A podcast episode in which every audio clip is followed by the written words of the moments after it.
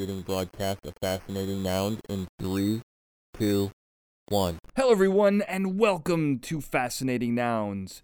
Now, if you are listening to this transmission, we are still the galaxy's most trusted source for incredible people, places, things, and ideas. Now, together we arrive at this curious nexus point, and we will explore the strange, unusual, offbeat, bizarre, intriguing, interesting, invigorating, quirky, quaint, quizzical, weird, wild, wacky, the fun, the frivolous, and the fringe, plus all the spaces in between. I am your host, Daniel J. Glenn.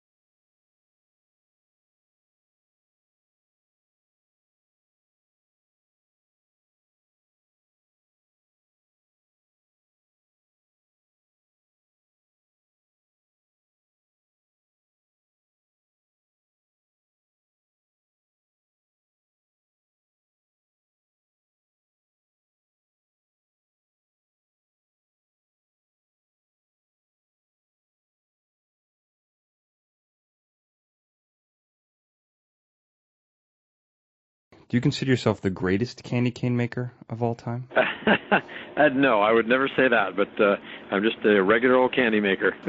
well, when you say you'd never say it, do you believe it though? Because we can, you know, we cannot say things for obvious reasons, but we can believe it. Uh, well, I don't know. I mean, uh, I, I don't know a lot of candy cane makers, so I'm not sure if I, I could definitely make a statement that I'm the greatest. But uh, I, uh, I'm definitely a decent candy cane maker, I'd have to say. Wait, so you know other candy cane makers? I mean, is there like a huge underground network of these guys? Uh, no, not no networks really to speak of. I, I, I know a couple people that make candy canes. I know a few people that have retired and no longer make them, but. Uh, um, I know there's a few other places out there, and I, I would say probably quite a few. There could be 30, 40 places across the United States or more. Um, small little places that just make a small amount, but we're definitely uh, definitely in the top tier, I would say, of candy make candy cane makers. So of handmade. Let me rephrase that of uh, 100% handmade candy cane. Okay, so um, you're a top tier candy cane maker. That's what you're going to call yourself. I would I would go with that. All yes. right, fine. We'll go we'll go with that. Well, you know, on that note, I think this is a really interesting segue. I want to get this out of the way really quickly, Jerry. Let's talk about probably the greatest asset that you guys have there, at least visually, uh, and that is your record-setting candy cane. Yes, yes, we have a big giant candy cane. Uh, we're, we're we believe it's the world's largest handmade, 100% handmade candy cane and it's mounted on the wall right behind the area where we make our candy canes. All right, so give me the dimensions here, Jerry. Sure, sure. It's a uh, 36 pound candy cane. It is a little bit over 36 pounds, a little bit over 16 feet long. I think it's 16 feet three and three quarter inches, and uh, we actually made it uh, a little over 20 years ago and mounted on the wall, and it's kind of our uh, classic piece right there. As people are watching us make the candy canes when they come in and view it, that's what they see right behind us. There is our uh, our 16 uh, foot candy cane on the wall. So now let me ask you a couple questions about this, Jerry, because this is the subject of some controversy. Because you guys aren't technically in Guinness. What's up with that? Well, uh, we did submit it to Guinness. We sent them uh, uh, some information on it, and they told us at the time they did not have a category. This was over almost 21 years ago, and it did not have a category for handmade candy canes. Uh, we did have it printed in our uh, National Candy Association magazine, and it uh, they took a picture and they wrote an article about it. And it said in there the world's largest handmade candy cane, and we had nobody else respond um, through our Candy Maker Association saying they'd made one bigger, and we have never seen one bigger than this one. Um, a couple of years back, we did. Uh, my wife said, "Hey, I heard that there was a candy cane that was bigger and longer," and when we looked into it, it turned out we did one solid candy cane. Our normal candy cane batches are a 20 pound batch. Uh, we'd actually made uh, 20 years prior to making this one, uh, about 15 actually, 15 years prior to making this one, we had made a 25 pound candy cane. So um, about 15 years later, we decided we've got to break this record. and that was the biggest candy cane we had ever made here before. So we came up with a 36 pound candy cane. The other one was uh, uh, 13 feet long, and this one is a little over 16 feet long and uh, about uh, 11 pounds heavier than the one we made going back now. Boy, that's uh, and I was working here at the time. I did not own the store, but I did work here at the time and help them make it. Anyway, so we broke the, our own record, and then my wife a few years back uh, said she'd heard there was a bigger candy cane out there. When we looked into it, it was made in sections. So they, mm. yeah, they had this really long candy cane that was 30 some odd feet long or something like that, and it, we saw a picture of it, and they had actually made sections, and they just pieced it together, and uh, so it was not one continuous candy cane. They had, um, you know, it was it was kind of stopped, went straight, and stopped, and they added more pieces to it uh, so it was not one giant candy cane. So we still feel we hold the record for the single largest uh, single single, uh, single batch. Yes, yeah, okay. one one whole batch, one uh, continuous candy cane. Well, I'll tell you this. So I'm going to give you some of the numbers, Jerry, because this kind of startled me. 2012, I, I don't, unbeknownst to you, probably was a big year in record-setting candy canes. Okay. Okay, I didn't know that, son. So in in December, um, so actually December eighth, the candy cane you're talking about. There's actually two. You're, you're you're talking about one candy cane, and that candy cane was beat by the same guy. I don't know how to pronounce his name. It's either Alan or Alain Roby of Geneva, Illinois. And I got to tell you, uh, he's a hometown boy for me. I'm from Chicago. I grew up okay, with my grandmother okay. right next to Geneva. Uh, I'm not, I'm not, I'm not taking sides here, Jerry. I don't want you to think that, but I got to tell you, he built he created a 38 foot um, candy cane and then a 51 foot candy cane. Um, the 51 foot candy cane was set in 2012. Now I got to tell you, this is what kind of chapped me about this. Is I think you got the raw the, the raw deal here because Guinness came out to that one and certified it. And I think you got real legitimate beef. I know you're in the candy industry, but I think you got some real beef uh, with the Guinness people. Wow, I did not know that. Yeah, we uh, we should have to look into that. We, like I say, at the time, and that's probably the same candy cane because we had heard it was about a 36 footer, and uh, it was definitely in pieces and not one continuous candy cane. But yeah, we're gonna have to look into that and see what uh, what's going on. I haven't seen haven't opened up the Guinness book in quite a few years. So. Well, it's it's it's a big one, 51 inches. And here's the other thing. I'm just gonna say this one little note because as I was doing research, I found this interesting. Now this there's a knockoff site. There's actually a Guinness knockoff site called RecordSetter.com and mm-hmm. so I thought to myself, hey, maybe there's a little bit of life here. Maybe we can get some people out here who aren't a little snooty about their world records, right? Guinness can be a little snooty. Um, sure. So we, I looked into these guys. These guys are a joke. Four, six days after the 51 foot was set, they go on Jimmy Fallon and say that there's a guy karate chopping the longest candy cane. It's only eight feet, Jerry.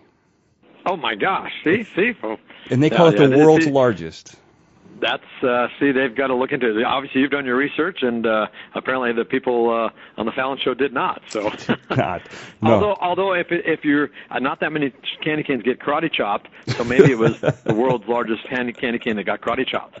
You put those two together. They weren't saying it was the world's largest candy cane. They were going to karate chop it. They said it was the world's largest candy cane that got karate chopped. That's I, fair I have no enough. idea, but I'm just guessing here. That's fair enough. I don't know why you're defending the record-setting people. Maybe you're trying to push for your own record, but um, you might have a good point there. I do respect that. Okay, uh, yeah, was, we, I do. I just want to be very in the cannabis. We want to be very precise here, so make sure we have it all spot on. So. No, no, that's fair. Um, well, so now, now here's what's kind of cool about that is when I was there, you guys have a, you have a picture in the back. So when you were making this record-setting candy cane, this is like five generations of people making it. I mean, not only is this thing, um, you know, we're going to agree that this is the we're going to subcategory it in single batch, say it's the world's longest and largest. Uh, there's a lot of history here, and it was a pretty pretty big occasion. Oh, absolutely, absolutely. Well, we had pictures from the one we had made 20 years prior to that. I mentioned the 25 pound candy cane, and uh, we were all here making that. And so what we did is when we redid our candy cane, we, we set our record, um, we wanted to bring all the previous owners in. So we did find the three previous owners and ourselves. So all four generations were here uh, working together making the candy cane. Now the original candy maker had passed away, but his wife was here with us, and then the gentleman that I went to work for, him and his wife, and then the gentleman I bought the store from, him and his wife, and uh, between the four of us, uh, there were actually five of us rolling it right there on the table, and uh, so it was quite a spectacular. Not only we, we were trying to set a record, obviously for us, we weren't really concerned about so much about Guinness at the time, but it was just something we thought was fun to do um, with our generations here at Logan's Candy because we have been around since 1933. Now, when you were you were telling me a story when you made this thing, you know, it's the big historic event. You got everyone around, and you wanted to mount it on the wall, um, but you ended up having to back this thing up and putting out. It got all kind of crazy when you're mounting it on the wall. What happened? Yeah, well, we uh, our heater for our candy cane making is on one side of the table. So our hope was that, and what we do is when we make our candy canes, they're a little bit thinner on the bottom and they get a little bit thicker on the top. So our hope was that we were going to make the candy cane uh, in front of the heater, the thicker part, so that we could reheat it a little bit and make it easier to bend. Mm. Well, these uh, the other two and three generations of candy makers had been out of uh, practice there a little bit. So as we were rolling it out, we realized, yeah, they they weren't quite up to par of their candy make candy cane making, and we realized that they had rolled it a little thin on that side. So we ended up hooking it on the other end of the candy cane, which is away from the heater. It did still work. It hooked. It didn't break. We uh, uh, we tell the whole story as we're making our candy canes. It took two of us to bend it over 20 minutes because we had to go very slow oh, just wow. to make sure it didn't crack or break. So once we got it hooked, what happened is that the way we wanted to mount it on the wall, it was actually backwards. So because uh, we wanted the highlighters, which is the hook of the candy cane, to be at the one end where we uh, did most of the candy cane making, and then the other end have the straight end of it. So what happened is we had to mount it on a board, and then we were going to mount it on the wall. But we had to literally walk out the back door. It was too big to even turn around inside our store. So we had four of us. We walked out the back door of the candy store in the parking lot and turned it around and came back in. And then the problem being is we got uh, almost all the way back in um, just prior to setting it down and, and preparing for mounting.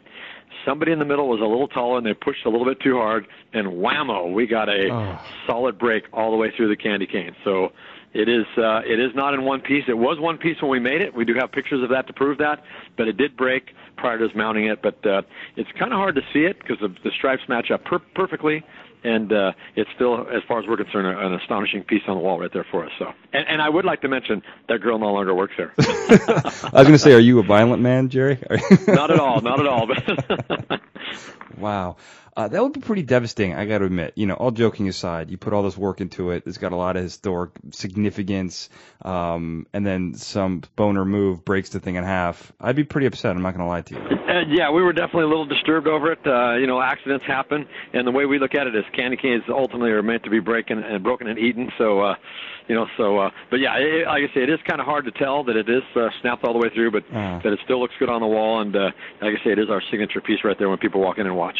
No, well, so let me ask you another question because you brought up a very interesting point here. Um, and that is so. Do candy makers do their skills decline? Is it like an, a professional athlete where you kind of peak in your 30s, and then as you get older, um, you kind of your skills decline significantly? How does that work? Uh, well, I'm not sure if there's a. Uh, I, I think probably age-wise, maybe there could be a peak, and I'm not sure if it's so much the skills declining over age. I think it's more of how long have you been out of the candy making uh, routine or candy making business. So the original owner uh, the, the, out of the three owners that were here, the one gentleman had been about uh, 15 years since he had made candy canes.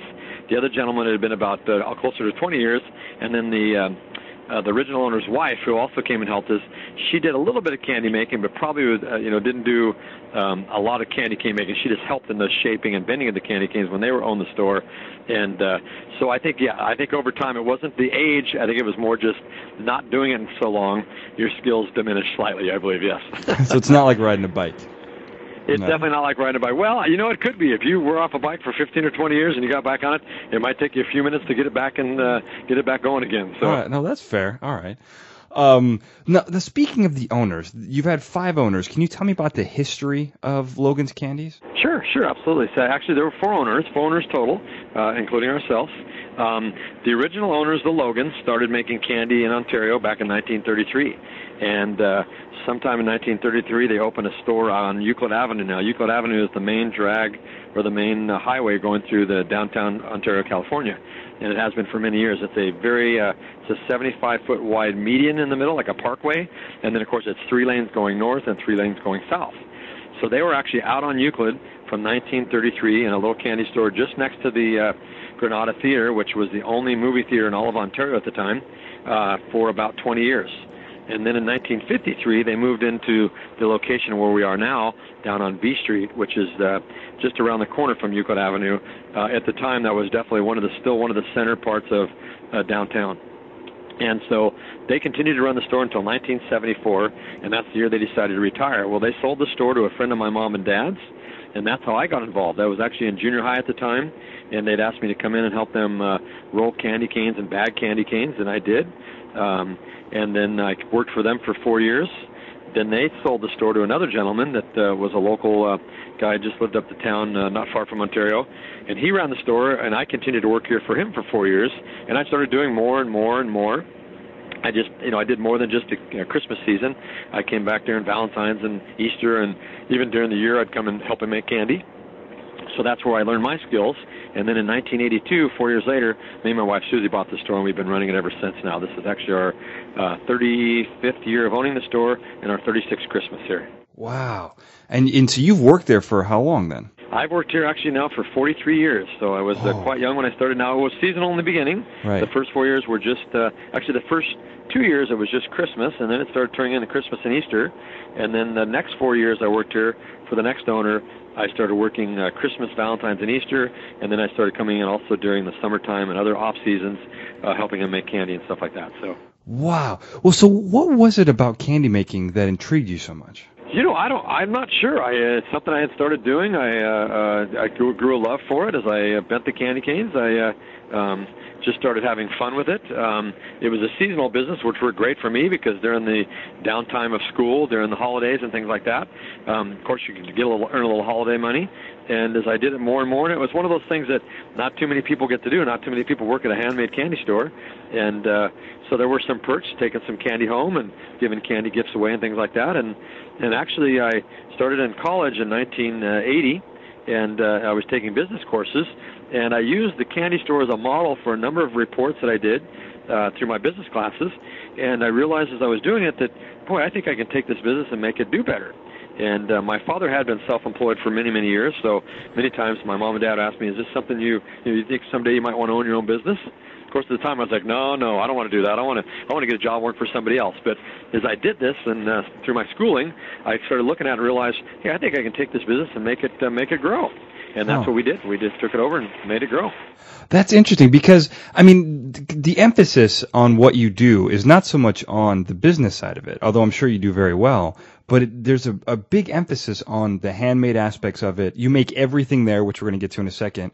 Um, you know, there's a real love that you can see with candy making, and that has to come from somewhere. So, uh, you know, I, I always assume psychologically that there's some deep-rooted childhood thing. So, were you not allowed to have candy as a kid? Did you, um, you know, were you, were the people strict around you? Uh, there's got to be something. I, I well, no, actually, quite the opposite. My mom and dad actually did a little bit of candy making. I remember every year at Christmas time they would make uh, uh, rock or uh, um, like an English toffee or um, almond roca, and they would give it out to you know teachers, friends, doctors, neighbors, uh, all, all my dad's uh, business associates. We also made fudge, and I remember as a kid watching him and being you know helping out making these things. And we made fruit cakes, we made coconut balls and I, you know, mostly I did a lot of watching because I was quite young, and but I did uh, was able to, uh, of course, eat a lot. That was always the best part of it. Uh-huh. But uh, so I, I think maybe there was a, maybe a love for candy making instilled in me at a very young age. So and they, I, I mean, it was a big production in our house. It wasn't just you know one batch of this, one batch of that. My dad make three or four batches of fudge. My mom, they'd have you know 42 fruit cakes all over the house. You know how the fruit cakes are; they're give all over the place Yeah. and uh, and just making that stuff and giving it away. And uh, so I think I just uh, gained a love for sweets at an early age. Wow. And and so it's kind of so it's kind of that the way you guys crafted it at home is what you kind of bring to the store then I guess. Do you guys make fruitcakes in the store? Uh, we don't. We don't. That fruitcake is not. You know, I, I we always joke. I think there's just one fruitcake in the world that gets passed around everybody. But uh, no, we don't. We do a fruit nut fudge that is probably similar. We tell people it's kind of like a fruitcake fudge, uh, but no, not. We don't actually do fruitcakes here. Okay. Um, now you've so this is a family business. You've been doing it for a long time. Obviously, your parents brought you into it.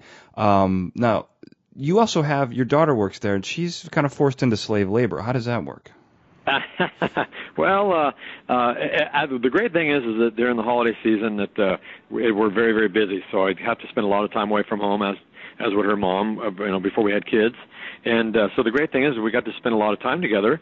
So uh, Susie stayed home and did nurture the kids as they were growing up. But as they got old enough, you know, four, five, six years old, they wanted to come down here and be involved. They saw the things going on, the candy cane making, you know, making the other candy. I mean, I mean, the typical kid in a candy store. How can you not love that? Yeah, right, And literally. uh, yeah, so they both the girls worked for us and uh, um, and loved it, and it was a great way to keep the family together and, and be able to spend some time together. And because there is some uh, labor involved in candy making, but it definitely is a lot of fun. So it Yeah. just kind of becomes a family affair.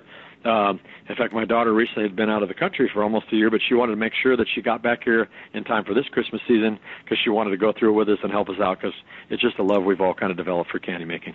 Oh, that's really sweet. I mean, look, you're you're you're getting free labor out of the deal, Jerry. Let's not sugarcoat it too much, no pun intended. Um, but it does sound like a lovely experience for everybody. Well, uh, they do. Uh, you know, she's getting old enough now. She's getting paid now, so there is. Uh, uh, they definitely work over and above what they should. So I'm not sure slave labor is the right word, but uh, but I think there's definitely instilled a family love for candy making. So absolutely. Um, now, one thing I forgot to ask is the the Logan family, the people who originally Uh-huh. owned it. Um, they still come in. Their their grandkids come in. Like they're still involved, at least in the eating process of your candy. Absolutely, absolutely. Yeah, it's funny. I just uh, just a couple nights ago, uh, the actually uh, just yesterday actually, uh, the granddaughter was in and, and buying candy. We had probably 80 or 90 people in the store watching the candy cane making.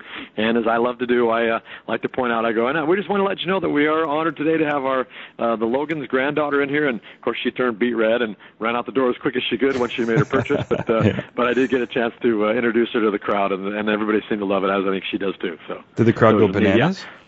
Yeah, they did. They they were watch, watching, and like I said, she was kind of heading for a door, and I said, "There she is," and I pointed to her, and Stop and her. A couple people, a couple people knew her. They're still a local family, very involved in the community, um, and uh, yeah, they just live up the street, less than a mile away from the candy store, and they all are involved with uh, downtown, and they come in the candy store on a regular basis. Wow.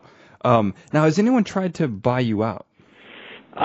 Uh, not ha- we have not had anybody try to buy us out. We had a number of people want to. Uh, well, we get people all the time that want to intern. They basically want to come in and they want me to teach them how to make candy. Yeah. Um, and uh, the problem is, is there are candy schools out there that will teach that, but they are quite expensive.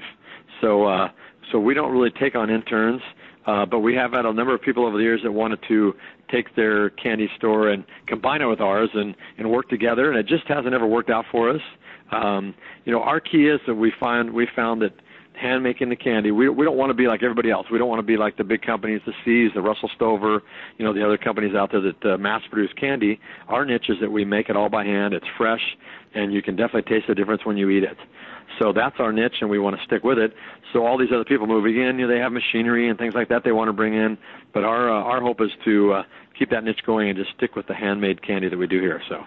Well, that, I guess that makes sense. I got to tell you, I, I've done a lot of research. I know a lot of things. I had no idea that there are candy schools out there. Tell me more about this. Uh, there are there are there are schools that specialize in just uh, you know um, uh, I don't want to say making of chocolate, but dipping of chocolate, dipping the making the centers for chocolate. Um, you know, there's a few schools in Philadelphia where they actually teach you can you know uh, learn how to make different fudges and things. They offer courses for other candy makers like myself. If you wanted to go out there and maybe move into a new area that you have candy you haven't made before, um, you know, cream centers, jellies, or whatever you want to do. Uh, most of that we do here already, so we have not had to do any uh, go to any schooling, and I learned it all right here. But uh, there are schools available and classes that are available for you know small time candy makers like myself. They can go out there and and uh, learn more skills and do do more things with it. So. Wow. So do you do you have a professional candy making degree, or is this all on the job that you learned? Uh, I I've learned it all on the job here. I don't. I, I tell people I'm a candy maker emeritus here. So, uh, um, but I, uh, but um, um, actually there is a uh, a little thing you can go through, um, and they uh, they uh, you don't have to actually take a class, but you just have to show how many years you've been working at it, and you get some sponsorships, and they do um, you know give you a candy making degree if you will, honorary Uh-huh. degree. Yeah. I've never done that, but uh, but uh, I know there's one out there. that the uh, are, there's a, a local or national candy association, RCI, Retailer Con- Retail Confectioners International, and uh, they have a lot of uh, school um, candy classes and different things like that that they offer there. So So are you going to get your degree? I mean, you, you have to. You, you've earned it, Jerry. I, I probably should. I, I have a friend of mine that has a small store in Indiana, and he went through that four or five years ago, and he did tell me in the past that he would sponsor me, and uh, so that's something we may do in the future here. I mean, you know, get a nice little plaque and hang it on the wall and let people know that we're uh, that I'm official now. So Yeah, you need But I have been in the business for many many years, so. yeah, I mean, but that makes you official. You you know how important a piece of paper is to, to people out there. That, well, that's true. I, I I look at it uh, as long as we're making good candy and they're liking the candy. Uh, that's I think what they mostly care about. So, but uh, yeah. yeah, I might do that in the future as we're less busy. Maybe I can get the time to try to do that sometime here in the future.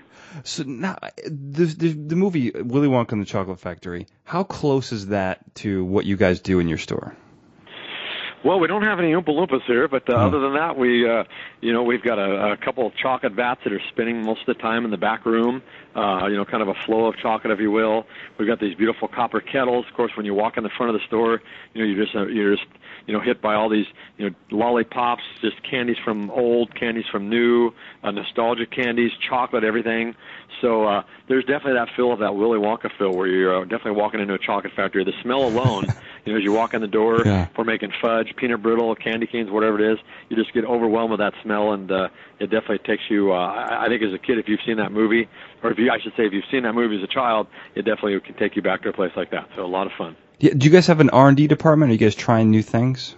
Uh, well, that would be me still, or my wife and daughter. We uh, we have a lot of people that would love to help us with that. Uh, we do. We try to new flavors a lot. We uh, try to add some different things. Uh, you know, different candy things that we make. Uh, um, you know, maybe changing a toffee recipe, add different nuts to it. Um, so we yeah we do we do we play around with a lot of things. Uh, if there's something hot and new out there, uh, we want to try to uh, you know be involved and keep right up with all that too. So. Uh, so now, on that note, when you guys, I know you guys have 25 flavors of ribbon candy, which is similar to peppermint, or s- similar to candy canes, right? Yeah, the, the yeah the candy cane, the hard it's like a hard candy, just like candy cane. It's just shaped a little bit different, and of course different colors and flavors. So now, what, what you guys do some experimental flavors there, don't you? Oh yeah, yeah, no, that's something we do. We try to every year for the last uh, eight or nine years. We've added uh, at least one flavor a year. Uh, last year we added black licorice and wintergreen, Oh wow. and this year we actually added uh, uh, strawberry cheesecake and maple bacon. I mean, how can you go wrong with bacon? Add a little bacon to something sweet, and you're in. You're in like Flynn. So what is your what is that what does that experimentation process look like? Like how do you make the flavors and then who's testing these things? Well, actually, it's more. It's usually more of a combination of uh, just buying flavors and then trying to mix them together, hmm or coming up with different things. Um, you know, if you're doing a fruit flavor or something like that, you're going to add a little bit of citric acid or something else to make it a bolder flavor. So mostly, it's just uh, mixing the flavors together, trying to get the right combination. You don't want it too strong, too weak. Decide, hey, we're you know what are we looking here? We've got a very strong maple flavor. You know, we're going to add a little salt here. We're going to try to get it to taste like bacon. Um, so it's just a matter of coming up and playing around and trying those things and getting the taste and the color to come out just right. So when you guys make the candy canes, you you have to put like uh, I think I was you mentioned that it's this very strong triple distilled peppermint uh, that you kind of work in there, and it's five hundred dollars a gallon. Very expensive flavoring, very expensive extract, very powerful stuff here, Jerry. When you're working with the flavors, how does that not overpower you? Well, uh, I think mostly experience. I mean, you, it's something we've done for many, many years, so you have a pretty good idea about how much to add. Now, there's times we've made a batch and it's okay, it's not that strong, and you know we'll give out samples, let people taste it. Is it something we can sell? Is it worth uh, putting on the list? And those kind of things, and uh, those are the things that you just have to remember. But I've been doing it for long enough that you have a pretty good sense. You can smell the uh, flavor and get an idea how strong it seems to be, and it's just a matter of adding the right amount. So like I say, we've had to have had stuff that we haven't flavored enough, and you want to come in the next batch and make sure you add enough flavor to give you that bold flavor and taste of it. But when you're mixing flavors, I'm more interested in the mixing flavors. When you're making maple bacon flavor, and you got all these super powerful extracts together, how are you tasting that? How, how are we tasting it? Yeah, like how are you testing the, the, the flavor when you create a new flavor? Well, it's really, like I say, it's really more of just knowing uh, by smelling the flavor. You can't really eat the flavors uh, uh, directly. You've got to mix it with something, but you can add it to a little bit of chocolate. You can mix it with a maybe a small batch of uh, fondant and just to get a taste of it. Uh, we can do that that way. Uh, most of the time, just you can just tell by uh, smelling the flavor how strong it seems to be, and then you just determine, okay, we know we use X amount of flavor for uh, this size batch of uh, ribbon candy, so let's try this amount and and mix the two. Like for instance the strawberry cheesecake, we wanted to do a lot more of a. We basically mixed a cake batter flavor and a strawberry flavor. I'm sorry, not cake batter. We made a cheesecake flavor and a strawberry flavor together. So we were trying to get it a little bit stronger. We could tell that cheesecake wasn't as strong a flavor, so we definitely went with more cheesecake flavor and less strawberry flavor, trying to make sure you uh, you get the taste not only of the strawberry but also the cheesecake. Right. Now, when you're doing this stuff, do you look towards like the people who are quintessential and really on the cutting edge of flavors, like Jelly Belly Company, for example? Like, do you look at the kind of stuff they're doing and how they do flavorings and kind of um, adapt that to what you're doing? Uh, well, a little bit. I mean, I would tell you in the candy business, there's a lot of secrets going on. Nobody wants to uh, give away their recipes and their secrets. So, Right. and I would, I'm sure Jelly Belly, uh, uh, anybody that's in their test kitchen has uh, signed some sort of letter of confidentiality. Sure. So, uh, so it's not like it's uh, readily available to find out information from them. But yeah, definitely. I mean, uh, Jelly Belly is kind of the uh, standard as far as flavors go. I mean, you've got all those different flavored jelly beans they do. They're changing them and adding flavors all the time, Uh-huh. uh, which is quite amazing. So, yeah, definitely something you want to, uh, uh, you know, keep a high standard like they do there. So do you have any proprietary recipes? Uh, uh, we do. I mean, we don't. Uh, I mean, I don't, um, I don't want your recipe. I'm just asking if you have any stuff. That No, no, no. feel Well, like- yeah, yeah. Obviously, you have to list list ingredients on almost everything. So, um, um, but yeah, we have uh, all our recipes actually here are proprietary. I mean, when you're doing a hard candy, almost anybody can do hard candy. It's just the different percentages they use of mixing, you know, sugars and syrups and different things like that and flavors. But uh, but yeah, all our cream uh, centers that we do here, our honeycomb recipe, our marshmallow. Um, I'm not saying somebody else doesn't have an identical recipe because you know candy we always say is the art of cooking with sugar, water, and corn syrup. Uh-huh. Um, but uh, but yeah, I mean all our recipes here are, uh, are, are, are proprietary recipes. It's not something we give out or something we borrowed from somebody else. Now, when I was in high school, one year we had to make peanut brittle in chemistry class. And it's very difficult to make actually. I mean the, the timing is very important. I don't need to tell you this. I'm telling this for for everyone else. So the timing is very important. The ingredients are very important.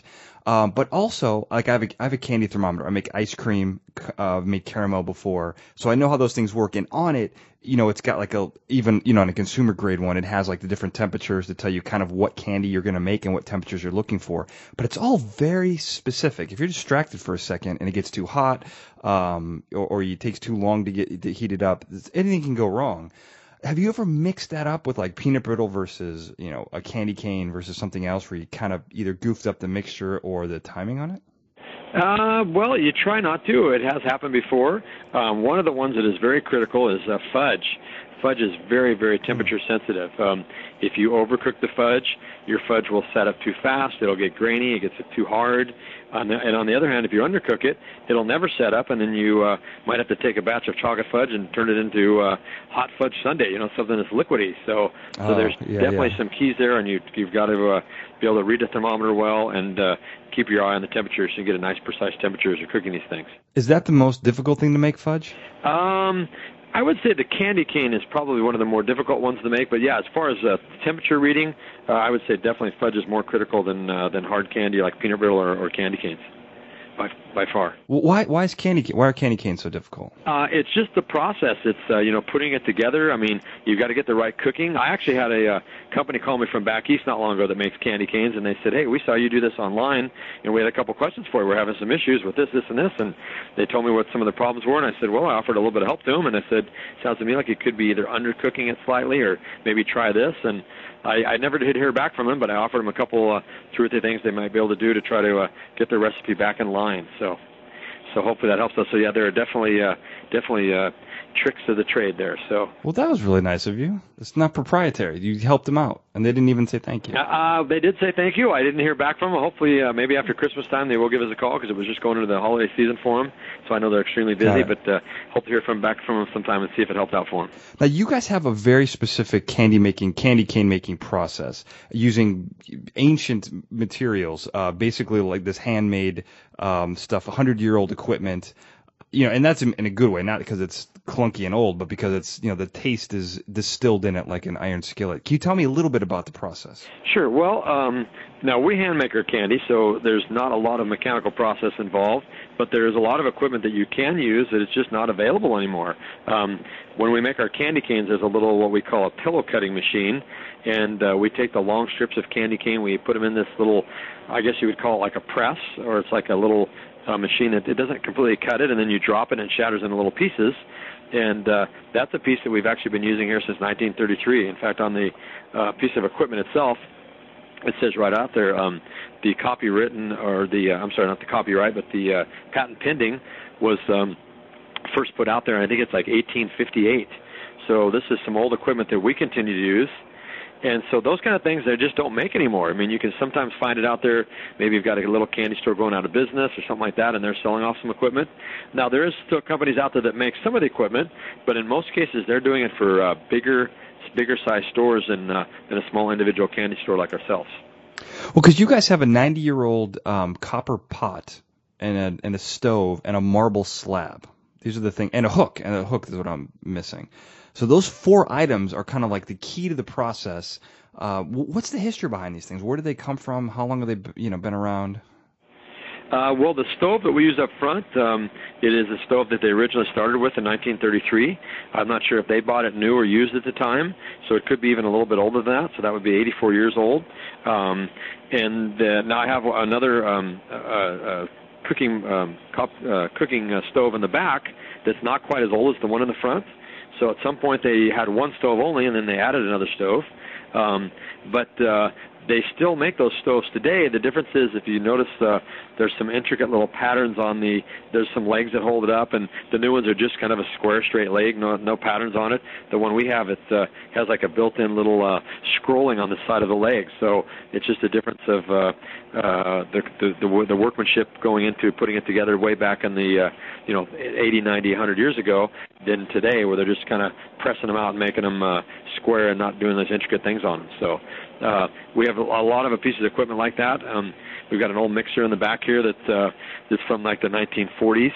Uh, I know years ago, I think around 74, 75, the uh, owner here uh, had an issue and he asked him for an owner's manual. Well, they didn't actually have an owner's manual, but they sent him out a copy of the blueprints. And oh, I wow. still have those copies today that we, uh, what? if we ever have any issues or want to take a look at it. Yeah, I still have the copy they sent him back in, uh, in the envelopes dated, I think 1947, uh, wow. printed right on there when they uh, needed to get the uh, um, the owner's manual to do some work on it. So. Do you have those handy? Uh, I still, yeah, I still have those in the back room. Yeah, I'd have to dig them out. They're kind of buried back there, but yeah, we still have them handy and available. Yeah, now let me back up. I I, I misspoke there. I said they Uh-oh, bought it in 1940. Well, no, no, wait a minute. I forgot. They well, I said it right the first time. They bought it in 1940, and I think I said in the 70s, around 77. So the actual postmark is from 77, but Uh-huh. the blueprints are a copy of the original blueprints from the 40s. I don't know if the blueprints are dated, but I have the uh, a postmark on the envelope, and I think it's like 74, 75 when they asked him, "Hey, we need a copy of the owner's manual," and that was when they mailed him the uh, copy of the blueprints. So the date on the postmark is 74 or 75, but the copy of the blueprints are the original blueprints from the 40s. That's in, that is absolutely incredible. Uh, and so I mean, this is a candy making process that that's been perfected um, for at least with this equipment for hundreds of years. Now, is this like kind of like how a violin, when you have masters of a violin, they'll go and buy a 300 year old um, p- instrument to play on, and the sound is just perfect. Is that kind of how this works with cooking equipment as well? Yeah, I would say a little bit similar. I mean, it's uh, I know uh, you know when you've got someone working on a master of a violin, it's uh, you know they're, they're looking for a specific sound. I'm not sure candy making is quite as precise as that, but there's no doubt that uh, you want to have the right equipment, you want to have the right uh, uh, things to work with, and that can make the job and the candy uh, much easier to make and a much better taste. So absolutely. Uh, I have a I have a piece of equipment that we use. It's an extruder. Well, nowadays people use you know electric extruders, and this is a hand extruder that we use for our creams. Mm-hmm. And uh, apparently, back in uh, I want to I, I don't know if I know the exact date, but I, I think around the uh, late 50s, early 60s, uh, the gentleman owned the store he had rolled all his creams by hand. The original owners, Mr. Logan, and his wife, they did all their creams. They rolled them by hand. Well, this guy down the street in Pomona had this uh, extruder, and for four or five years in a row, he tried to get the owner to buy the extruder, and he was like, "Nah, nah I'm not going to spend the money on that. You know, it's too expensive." And because I can tell you, candy candy making is a tough way to make a living, especially with a Uh-huh. little candy store like ourselves. Yeah, Sure. um, but he, uh, so for many years, he said no, no, no, and then eventually he did buy it, and it's the same extruder that we use today when we make all our cream centers. So, and it is uh, hand cranked. It's got a little uh, hand crank on the top, and it, uh, you know, big spline in the middle that uh, squeezes the candy out. And there's a little cutter on the bottom that cuts off 55 pieces at a time. But uh, it, I thought that was always a funny story. For four or five, six years, he refused to put the money into it and pay it. And then I think once he did uh, actually buy it from the gentleman, uh, he was much happier, and it that probably saved a lot of time extruding it than hand, having hand roll each individual piece. That's I mean that's people are stubborn, you know. I mean you know. That's this. true, very true. But I tell you, like in the candy business, it's uh, it's a tough. It can be a tough way to make a living. So uh, I understand trying to save those pennies and dimes, no doubt about it. What is an extruder? What exactly is going on there? I don't know what that means. Um, well, extruder basically you're just putting the candy inside this. Uh, in this case, it's kind of a round uh, a cylinder, and then there's a 55 hole um, plate on the bottom, and then on the top there's a hand crank with a spline, and as you crank the spline, it pushes the candy out the bottom. Oh, I see. Um, so it's uh, extruder would be uh, a lot of times they use it in bakeries. They're extruding uh, the right size for um, the dough and things like that. But it's also Mm, used in the candy mm. business. Um, it can be extruding creams. It can be uh, you know a uh, extruder um, extruding caramel if it's not like a real hard caramel or maybe a liquid extruder.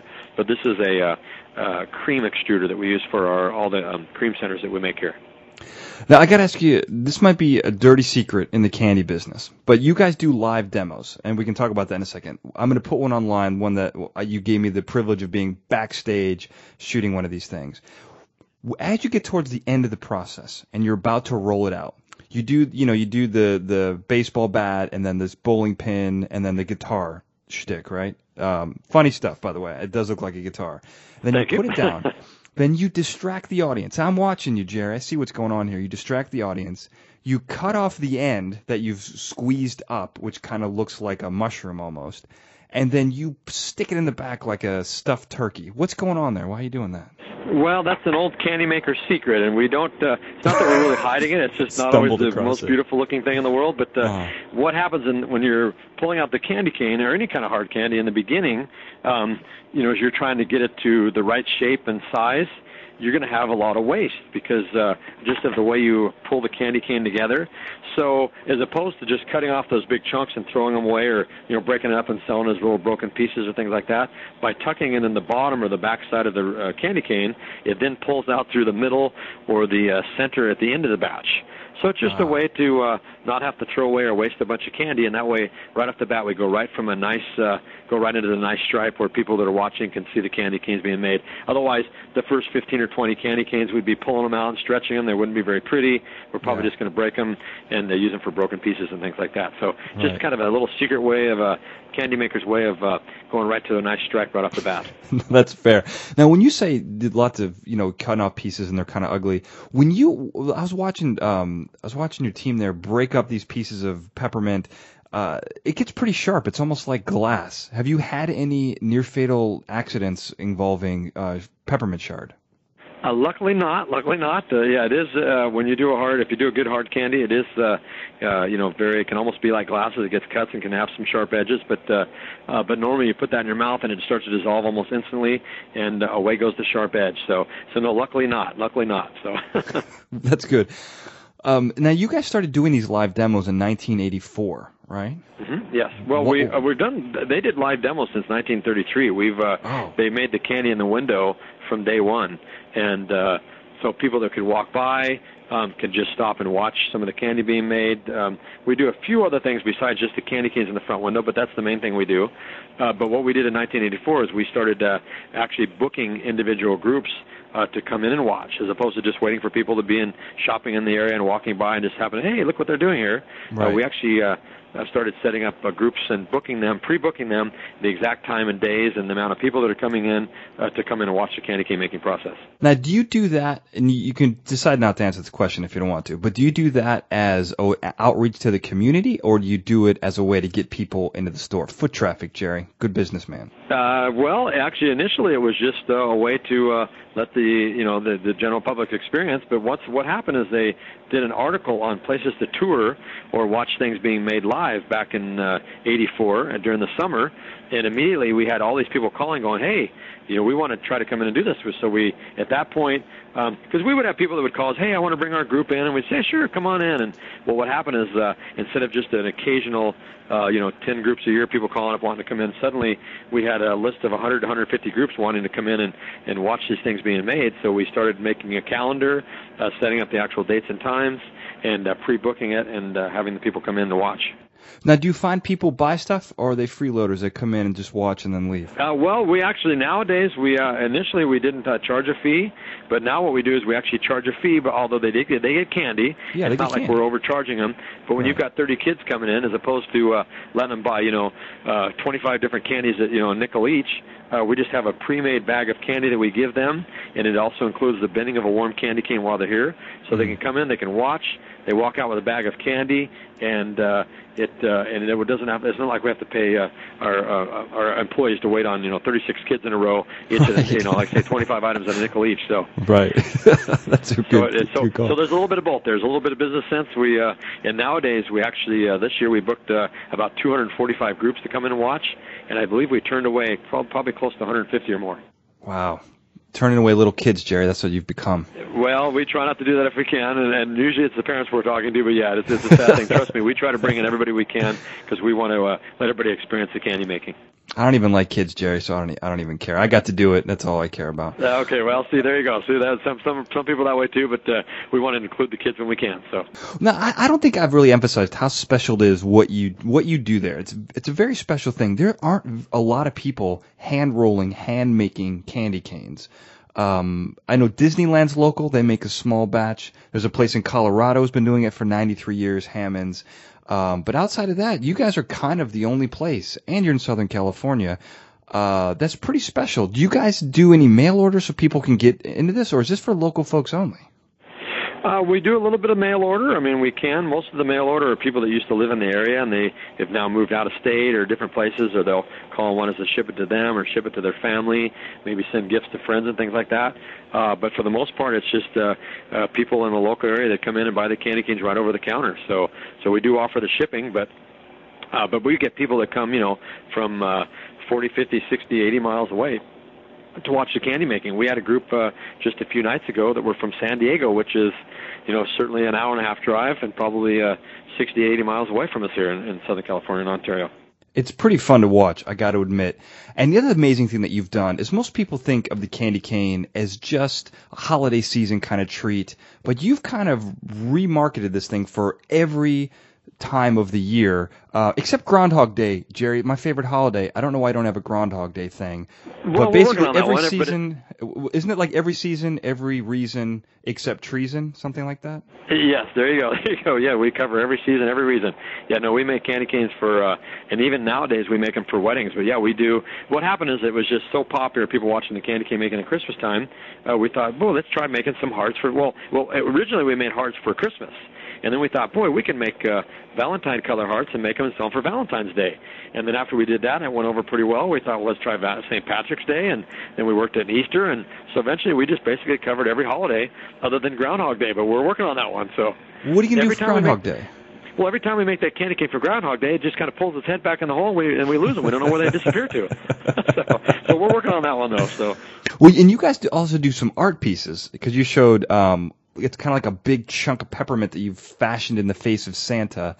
Um, it's pretty amazing stuff. Do you sell those? Do you keep creating them, or is it kind of a waste of candy? Uh, it's just kind of something. When I back when I before I bought the store, uh, uh, some of the owners would let me play with the uh, end of the batch if there was an extra piece or something like that, and I would start kind of just put some things together. And that's, so I never really did really sell them. Uh, but we do uh, the candy cane, the Santa that we do is really just more for display and show. But we do have people come in. We did some uh, candy cane hockey sticks the other day. We found candy cane music notes, of course, the hearts we mentioned, and all the other shapes for the holidays. But occasionally we get people that come in and want to something a little special, and, and if we can do it, we definitely try to do it for them. And you guys send them to the troops, right? I mean, you guys make red, white, and blue ones, send them to the troops. Uh, we do, we do. We've tried for about uh, six or seven years in a row. Actually, if, thinking about, it, I think it's probably closer to eight or nine years. Yeah, we uh, back when the Iraq War first started, we uh, uh, found groups that we could uh, make the candies. They're to sending in little boxes with socks and all kinds of goodies. So we'd make these red, white, and blue canes, or sometimes just red and blue, uh, red and white canes, and we'd uh, you know hook up with these people, and they would put the packages together and ship them right over to the troops in uh, you know diff- different places they're deployed. That's pretty amazing. Uh, that's a great thing to do, and I imagine um, that's a nice little taste of home, and it's a handmade, freshly made candy cane. Absolutely, yeah. We're just hoping, you know, we appreciate what those guys do. We, uh, you know, we really are honored to, that they're what they're doing and out there serving our country. So we just want to try to help out a little bit when we can, and send those out, and hope they get a chance to live that hometown, re- relive their, rethink of their hometown life, and enjoy a little piece of candy like that. Now, in your store, you guys do everything yourselves. You guys roast your own nuts. You guys now you you don't make your own chocolate, but you do make chocolates there, uh, boxes of chocolates. How many items do you make there? Uh, we uh, carry in our store well over 600 items. We have all kinds of nostalgic candies, jelly beans, uh, uh, hard candies, all those kind of things. But out of that 600 that we carry, or over 600 that we carry, about 200 items that we actually make here, including uh, the 25 flavors of the ribbon candy. We've got um, during Christmas time we make four flavors of the candy canes, but we also do other flavors throughout the rest of the year. We mentioned uh, uh, Valentine's Day, Fourth of July, different things like that. Um, we make uh, we do a full line of chocolates. We have, uh, I think it's 12 different flavored cream centers that come in milk and dark chocolate. We've got uh, 11 different flavors of fudge that we make here. Uh, we make our own marshmallow. We make honeycomb. Uh, we also dip things in chocolate like uh, potato chips, Oreo cookies. Um, Oh, wow. Things like that, but uh, but yeah, we do. Uh, we have a pretty big variety. We also have probably uh, close to a thousand different molded items. We can mold, you know, uh, baseball suckers, uh, trophy, chocolate trophies, letters in chocolate. Um, I mean, in the back room, we've got literally thousands and thousands of different molds.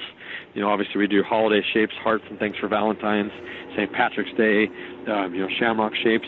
But we do, uh, you know, other things, music notes, uh, flags, uh, uh, you know, lions, bears, uh, things for baby showers, weddings, all those kind of things that we do, uh, you know, endless amounts of. So we've got lots and lots of things that we make here, uh, but certainly, uh, you know, we make our own peanut brittle. Um, just, just, uh, we, you know, and we, and always trying to expand things like that when we can. So, Now, what about peanut butter? Because to, to a layman, that seems like a very difficult substance to work with. Uh, it can be, but people love peanut butter. No, we probably have more peanut butter items than anything in the, we sell in chocolate. Um, Oh, wow. We we do a, uh, uh, a like peanut butter cup. We do a peanut butter we call a peanut butter melty. Uh, that went over so well that we do a peanut butter melty. We add ri- uh, crisp rice to it. We do a peanut butter melty with almonds. We do peanut butter melty with half uh, peanut butter melty, half caramel, uh, and we call it caramelty. Uh, we put uh, peanut butter melty in between two Ritz crackers. We call that one putting on the Ritz. We chocolate covered nutter butter cookies. Wow. Um, so yeah, peanut butter is definitely a. Uh, of course, we do peanut clusters in chocolate, milk and dark. Sure. And uh, so yeah, the peanut butter items are definitely uh, probably one of our uh, biggest sellers. Oh, I didn't I didn't realize that. Oh yeah, Um, no, people people love peanut butter. So so but candy canes are like your key thing. Um, and you you've actually become I think you were telling me that you operated as an expert on ribbon candy machines on Storage Wars, was it? Yes, yeah, we uh, um, we have a couple antique machines that uh, it actually at this point we're no longer using. There's they're not able to get parts for it, and so about ten years back, my wife said, "Let me." We're having trouble with one of our little uh, um, antique candy machines, ribbon candy making machines, and my wife said, "Give me that thing. Let me try to do it by hand." And she started doing the ribboning by hand. So we actually own a couple of these old-fashioned machines. And somehow, uh, the producers from Storage Wars found out that we know something about these. Well, they were going through their storages and they found an old ribbon candy making machine. I think initially they probably had no clue what it was, and then they talked to somebody and and found out what it was, and then somehow they called us to be the expert and give them the price and show how show them how it worked and those kind of things. So they came out about uh, about five or six years ago and filmed a little segment, and it's still kind of in reruns today. And people see that on a regular basis and come in and say, "Hey, I signed Storage Wars. That was that was great. That that was a real good one for us." And people still get a chance to see it today. No, do you still get royalties on that or no? Uh, I would say not. The royalties are just uh, sending the customers in for us. So. no, that's fair. but uh, but they were we had a lot of fun with it, and they were uh, they were a very good crew to work with. So we had definitely had a lot of fun. Now, you told me one other little tidbit while I was there that kind of shocked me, uh, but I found it really interesting, and I'd be remiss if I didn't mention it. You said that Jeffrey Dahmer worked at a chocolate factory. Now, are you telling me this as a candy maker or as a serial killer? Uh, no, that would be as a candy guy. That's Okay, something I, uh, you know, I don't mention that to a lot of people necessarily because it's a little odd and strange. But uh, No, it's but, great. Um, uh, yeah, I think we at the time we were talking about some different uh, uh, things that had happened in the area here locally, and and uh, I have no idea how we got on that subject or we were talking. But uh, yeah. Um, uh, I'm not sure if I want to mention Logan's and Jeffrey Dahmer the same thing because he never worked here. but uh, so let's keep those two two things completely separate. Well, That's the other side of the country. Uh, But uh, yeah, Jeffrey Dahmer, um, and uh, I I don't remember the exact story how many people he killed, but I know there was a number of people. They found found some bodies in his house or something like that. Yeah. Well, uh, he worked for a company back east called Ambrosia Chocolate. And I don't even know if they're still around anymore. I'd have to look that up. Uh, but at the time, because they found all these bodies in his freezer and buried around his house, Yeah. they just, you know, a natural thing for the police is like, okay, let's see if there's more bodies. So what do you do? You go everywhere he's been. And so Right. you know, probably friends, neighbors, relatives' houses. So they went to his work, and uh, they shut. My my understanding, I, I uh, don't know the exact story behind it, but I believe they shut the factory down for a day or two while they went through all the chocolate machines in the back stock and you know the vents and things like that. Uh, the big big chocolate company and and checked it all out just to make sure uh, he hadn't put any bodies there. And from my understanding, there was absolutely nothing there. It was only at his house. So thank goodness for that because that could have taken a real hit to the chocolate business. Your place is more akin to the I Love Lucy episode with the chocolate, uh, where she's eating all the chocolates on the conveyor belt, than to Jeffrey Dahmer's um, weird zombie creation in his apartment. I just want to exactly. Thank you, thank you. We definitely appreciate that. Yeah, yeah, we were definitely more along the line of uh, Willy Wonka or Lucy than Jeffrey Dahmer. Yes, thank you yeah. for that. You got it. No yeah, problem. let's get beyond Jeffrey Dahmer. But yeah, that. But I think that is a, a great story. Is, is it being in the candy business that that's something they did. So very very strange and weird. So um, Jerry, I like you. You and I, we've got a good rapport here. Um, but I'm gonna bring up something controversial. I have oh, to, Jerry. I have okay, to do sure, it. Okay. Absolutely. So I'm I'm hoping you're up to the challenge. So now in your store, you have little messages that talk about the history of the candy cane. Is that is that correct? Uh, well, we talk about that as we're making the candy cane, yes, and we actually have a little story uh, that tells talks about what uh, what uh, if you go online and look what some people believe is the history of the candy cane. Okay.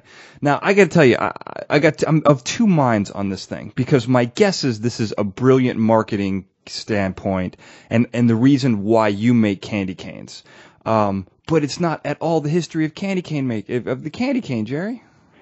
Uh, well, that's not completely true that we know of. If uh, the history of, the, of hard candy starts in Germany, uh, you now you've probably done more research than I have on it. I know you were getting ready for this interview, but uh, uh, but uh, from my understanding, I believe the first time on record that they made hard candy, which is just cooking sugar to a high enough temperature to make a hard candy, was sometime in the 1690s in Germany. And then at some point, uh, they uh, and I believe they also stretched the candy. And the, the story that we read, and once again, I'm not sure. Yeah, we did say this. Well, this, well, actually, I knew about the story before there was an internet, so uh, I want to say it was just on the internet. But um, the, so the story that we read was that that was the first time on record that they know of that somebody in Germany cooked candy to a high enough temperature. They stretched the candy and made little uh, candy sticks, and then they gave it to the kids uh, while the Christmas cantata was being sung. so that way the kids would be quiet and pay attention because they're eating these candies. And then the next story goes on in the book that we have, tells that uh, that candy at some point made its way to the United States in about the mid 1800s, and that's when they added the shape and the stripe of the candy cane. And then that's where we start to tell the story about how it talks about the the shape of it standing for the shepherd's staff. If you turn it upside down, the letter the candy cane becomes a J for Jesus, and just talking about the history of of uh, the birth of Christ through Christmas and the the true celebration of Christmas. I don't know uh, exactly if those are the facts but uh, but I do believe in 1691 they did in Germany at some point, and obviously at some point it did make it to the United States. Yeah. And I believe, uh, but like I said, you've done probably more research than I have, so you might be able to open up a little bit more light to it than I could. well, it's it's an interesting story because when I when I was reading because it's you know the shepherd staff and then you've got the the white for sinless Jesus and then the blood for the you know the bloodshed and all that.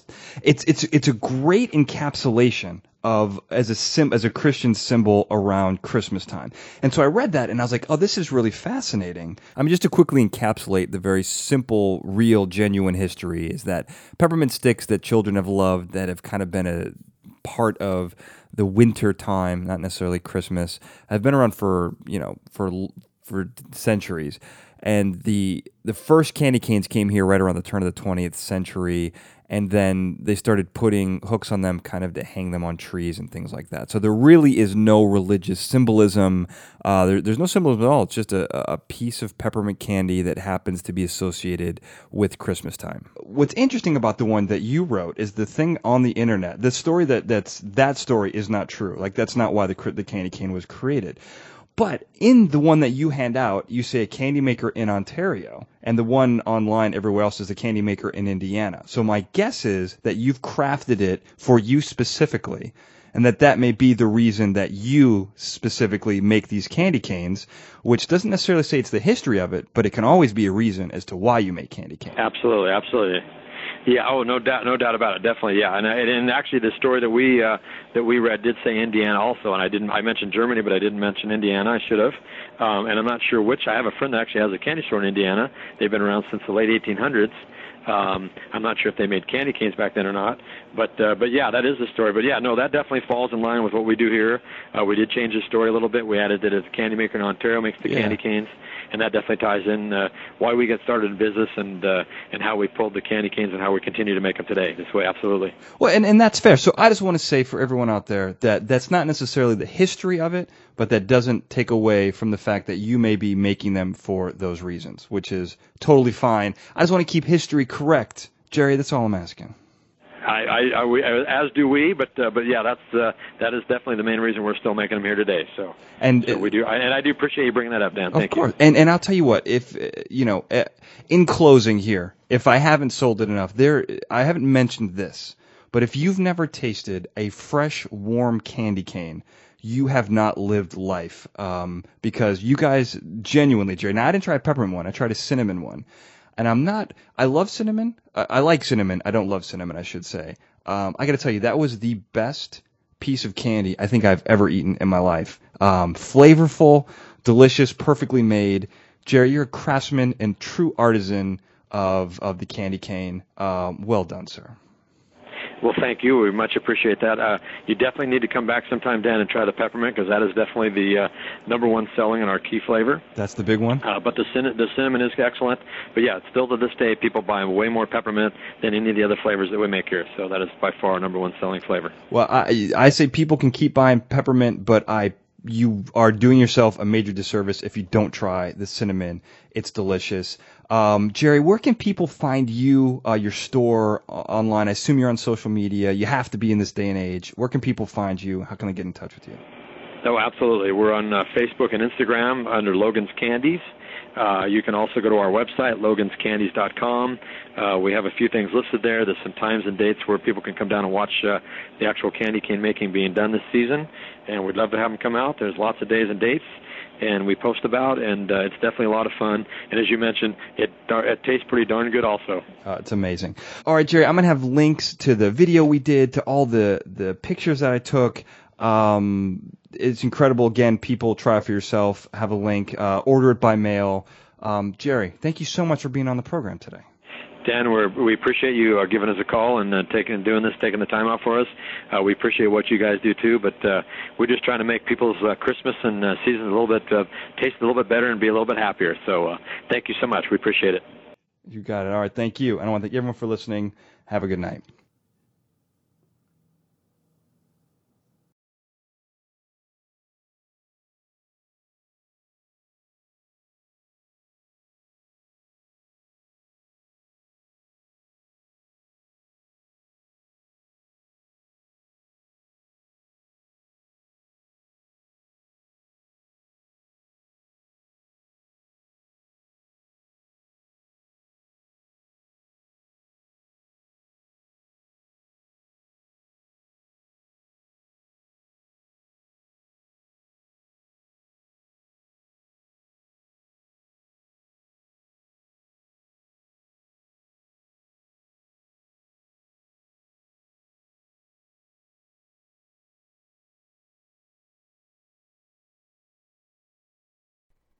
End of transmission.